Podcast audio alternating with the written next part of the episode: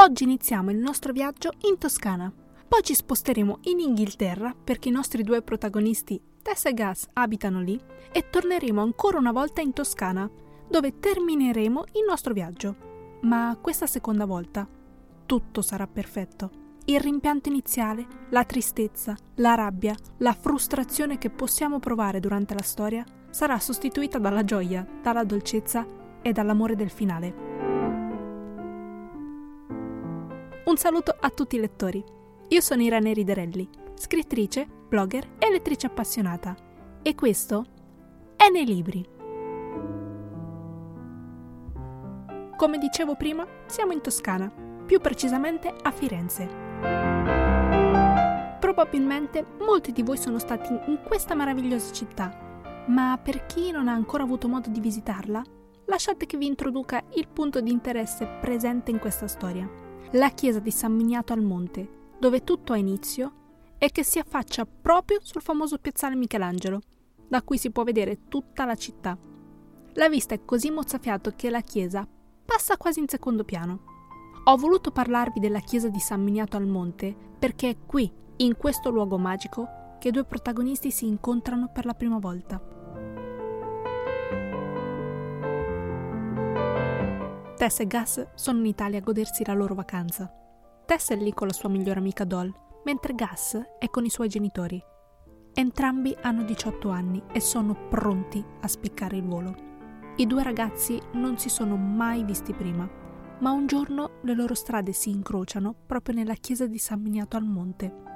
Non appena i loro occhi si incontrano, rimangono affascinati l'uno dall'altra.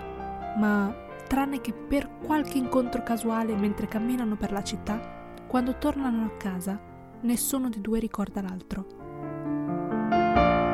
Tess è pronta ad accettare l'offerta che l'University College London le ha offerto. I suoi voti sono buoni affinché lei possa entrare a far parte della loro squadra. Apparentemente nulla sembrerebbe intralciare il cammino della ragazza. Non si deve nemmeno preoccupare di accudire sua sorella minore Hope, affetta da alcuni problemi comportamentali, in quanto a badare a lei ci pensano i loro genitori o meglio sua madre, dal momento che suo padre trascorre molto tempo al pub. Ma quando Tessa ritorna a casa dal suo viaggio in Italia, il mondo le cade a pezzi. Scopre che sua madre ha un cancro terminale e quando muore Tessa deve decidere se inseguire i suoi sogni o prendersi cura della sua sorellina. Quest'ultima opzione vince. Tutto le viene portato via a 18 anni si ritrova a diventare la madre di sua sorella.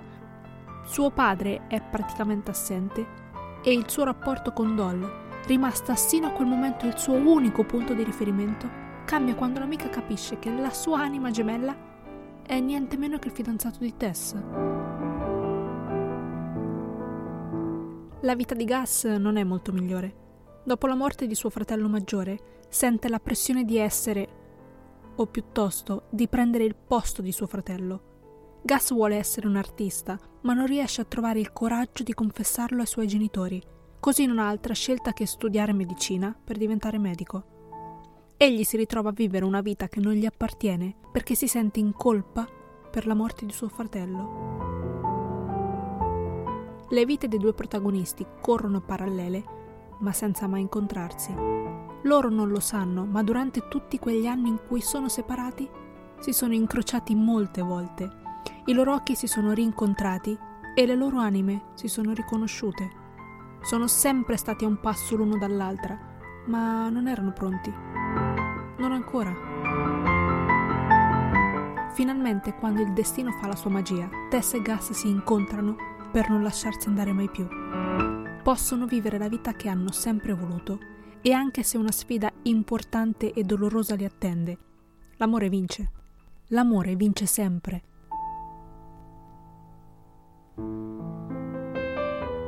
Chiamatemi sognatrice, romantica senza speranza, o ingenua se preferite. Ma mi piace pensare che alcune cose nella vita sono semplicemente destinate ad essere. E quando si tratta di due persone che sono destinate a stare insieme, e anche meglio. Sono consapevole che vorrei incontrarti ancora una volta è solo una storia scritta da Kate Eberlin. Nel creare i personaggi e le situazioni l'autrice ha usato in modo molto sapiente la sua immaginazione.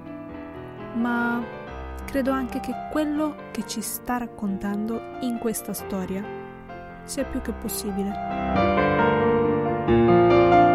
Chiunque di noi abbia avuto la fortuna di incontrare qualcuno che ha cambiato la nostra vita in un modo o in un altro, capirà meglio di chiunque altro ciò che questo libro sta cercando di esprimere. Credo sinceramente che oggi, più che mai, l'umanità ha bisogno di speranza e di qualcosa in cui credere.